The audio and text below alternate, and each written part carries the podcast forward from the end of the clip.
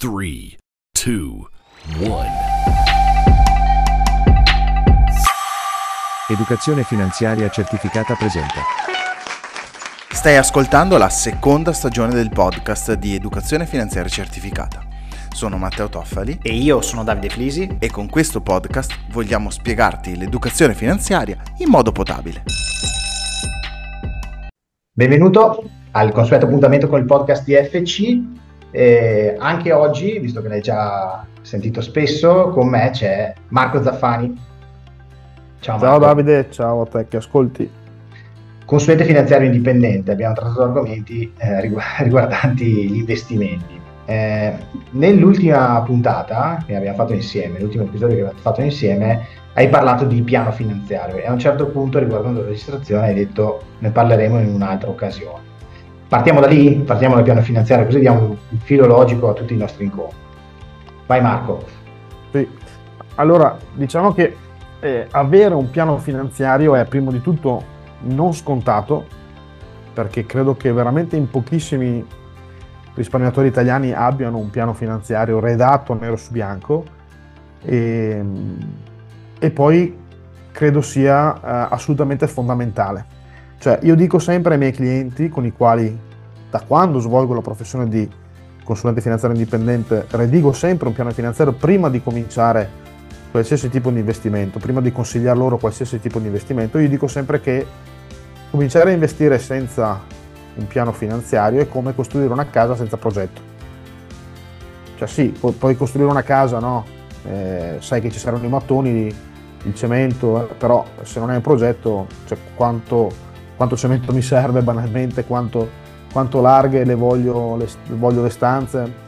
Insomma è chiaro che nessuno mai si comi- comincerebbe a costruire una casa senza, senza progetto, no? E, eh, io dico che è fondamentale eh, avere un piano per vari motivi, piano finanziario, per vari motivi. Primo fra tutti appunto perché con il piano finanziario nei propri investimenti eh, o- e nella propria liquidità, perché il piano finanziario include sia gli investimenti a medio-lungo ma anche la liquidità breve che è fondamentale, dopo dirò perché. Eh, se tu hai il piano finanziario non vai a sentimento, no? Cioè tu investi quelle cifre che ti servono per determinati obiettivi, investi quella cifra e non investi né 100 euro in più né 100 euro in meno. Eh, tracci un percorso di lungo periodo, no? Cioè eh, tu co- con il piano finanziario riesci a, a programmare eh, degli obiettivi a medio-lungo termine e, e con l'aiuto di un professionista tu riesci anche a capire se quegli obiettivi sono raggiungibili o no. Perché io posso dire, ok, io fra 15 anni voglio comprarmi uno yacht da un milione di euro, però banalmente se hai 100 euro al mese è da mettere via, non ci riuscirai mai no, a comprare quello yacht. Eh, e il consulente ti, ti può dire tramite la redazione di un piano se quel- quell'obiettivo è raggiungibile o no. E, e poi soprattutto, secondo me questa è la parte fondamentale, eh, tu riesci tramite il piano finanziario ad allocare correttamente le varie somme che hai a disposizione sia di finanza attuale che di finanza futura, che è risparmio banalmente, tu riesci ad allocarle in maniera corretta nei, nei vari strumenti di, di investimento. No? E, ecco, la cosa, a mio avviso, sono due le cose principali da stabilire in un piano finanziario, secondo me. La prima fra tutte, e io credo sia ancora più importante della seconda, è capire quanta liquidità tenere o sul conto corrente o su strumenti di gestione della liquidità, come possono essere ETF monetari, che attualmente tra l'altro rendono veramente benissimo, eh, quindi è un, pe- è un peccato non sfruttarli ecco, al momento per quelle somme che devono rimanere liquide. Perché è chiaro che se io vado a, a- a tenere sul conto, tenere liquide somme che sono eh, eccessivamente basse, eh, cosa succederà? Prima o dopo succederà che io utilizzerò i soldi che sono destinati al medio-lungo termine a comprarmi lo yacht, li userò per riparare la macchina. E questo chiaramente fa cascare tutto il palco, no? fa cascare il castello, cioè non... manda all'aria tutto. E quindi tenersi la giusta liquidità è fondamentale per questo, ma anche per stare sereni, cioè per essere tranquilli nel dire ok, i mercati vanno male perché i mercati andranno male, prima o poi è inutile che stai qui a dire che andranno sempre bene, andranno No. male. in quei momenti io sono tranquillo perché ho la liquidità per fare la spesa, ho la liquidità per affrontare eventuali imprevisti, eh, ho la liquidità soprattutto per comprare a sconto, no? potrei anche sfruttare i momenti di ribasso del mercato per entrare a prezzi vantaggiosi. E, ecco sì, questi sono, sono i motivi per cui occorre, è doveroso fare un piano finanziario. Io l'ultima cosa, eh, li faccio i piani finanziari con i miei clienti solo da quando sono, svolgo la, la, la professione. E prima lavoravo in banca, ho lavorato in banca per 14 anni, non li facevo, ma perché? Mi sono chiesto anche il perché io non facessi i piani finanziari, no? Il punto è uno solo, il motivo è uno solo, perché io venivo, cioè io ero bravo non se facevo i piani finanziari, ma se collocavo prodotti che mi diceva la banca. Cioè, mm, l'obiettivo non era fare piani finanziari perché l'obiettivo non era l'interesse del cliente, o perlomeno l'obiettivo primario non era l'interesse del cliente legittimamente, ma era l'interesse della banca. E quindi il piano finanziario, che ci fosse o no, puntava poco. Mi stai, mi, stai, rubando la seconda domanda, però bloccati ah. perché sennò avevo una domanda bella bella me l'ero preparata. No, a parte gli scherzi, eh, fa, come al solito faccio un po' di eh, resoconto di quello che hai detto perché hai, hai fatto una lezione. Allora, su, su, questa cosa è pazzesco perché quello che hai detto, letto tra le righe, magari non è chiaro a tutti nei minimi particolari perché ovviamente la la sei tu non è, non è facilissima e tu hai una certa esperienza perché è qualche anno che lo fai, quindi ovviamente io che faccio l'architetto, io che faccio il geometra o chi per esso, insomma, non, non, non ti possiamo seguire in tutto quello che hai detto, però è, perdonami, banale quello che hai detto nel momento in cui hai estrapolato il concetto di piano, cioè tutti su qualsiasi cosa eh, ci insegnano che serve un piano, scritto nero su bianco, anzi ci mandano a scuola un sacco di anni per fare l'architetto, per disegnare bene la casa, per quanto riguarda i soldi invece nessuno ci insegna che bisogna fare un piano. Perché oltre alla questione di investimenti, no, che hai trattato benissimo, eh, è tutta la parte di imprevisti che nessuno tratta. Cioè, ma se hai un imprevisto cosa fai? Eh, l'unica soluzione oggi è il debito. Oppure disinvesto al volo quello che ho eh, perché devo fare fronte a questo imprevisto. Così cornuto e mazziato perché magari i mercati in quel momento vanno male. Quindi secondo me questo è il riassunto che deve, eh, deve muovere te che ascolti che non si può in nessun campo eh, lasciare al caso eh, la cosa, serve un piano, deve mettere giù nero, nero su bianco.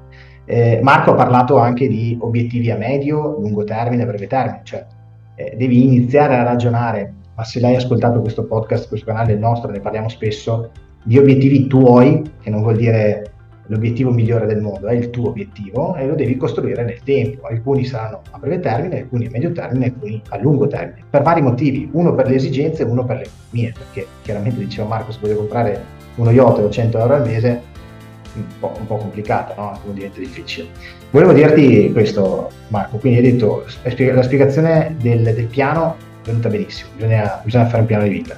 E poi vorrei sapere perché allora eh, il piano oggi eh, non si può fare con qualsiasi strumento che trovo, perché mi hai detto che è tanto importante, forse la cosa più importante è fare un piano, ma perché allora utilizzare qualsiasi cosa che trovo sul mercato? E soprattutto perché magari eh, l'hai detto, però in questo caso la banca, in banca non mi fanno un piano finanziario.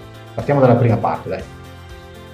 Sì, allora, eh, come dici tu, è fondamentale avere il piano, ma poi è fondamentale anche eh, metterlo a terra con, con, con gli strumenti adatti.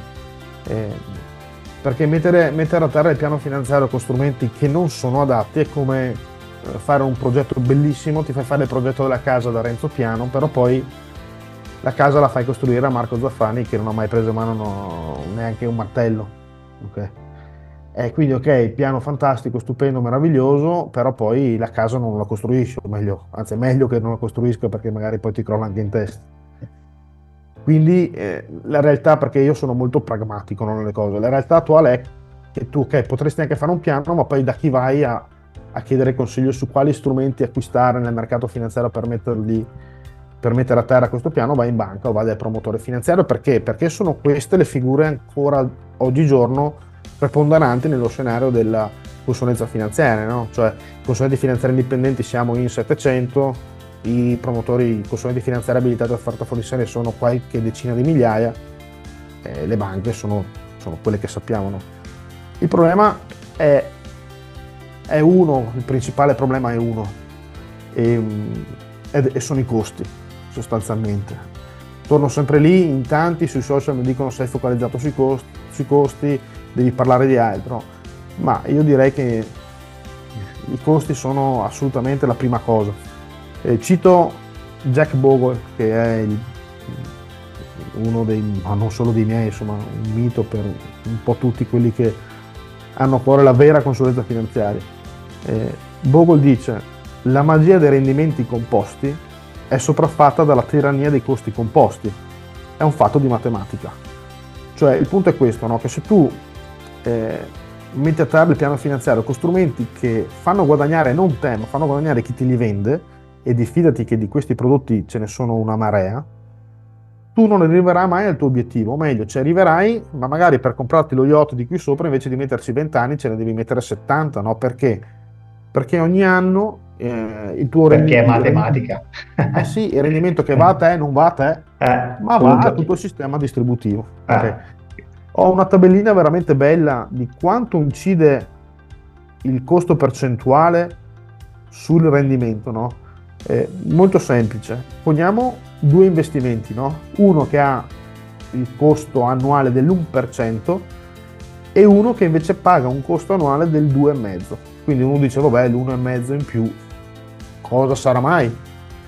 Ecco, dopo 10 anni eh, il montante, quindi capitale più interessi di questo mio investimento per effetto dei costi dell'1% si riduce al 90%, cioè io metto via 100, mi trovo con 90, no?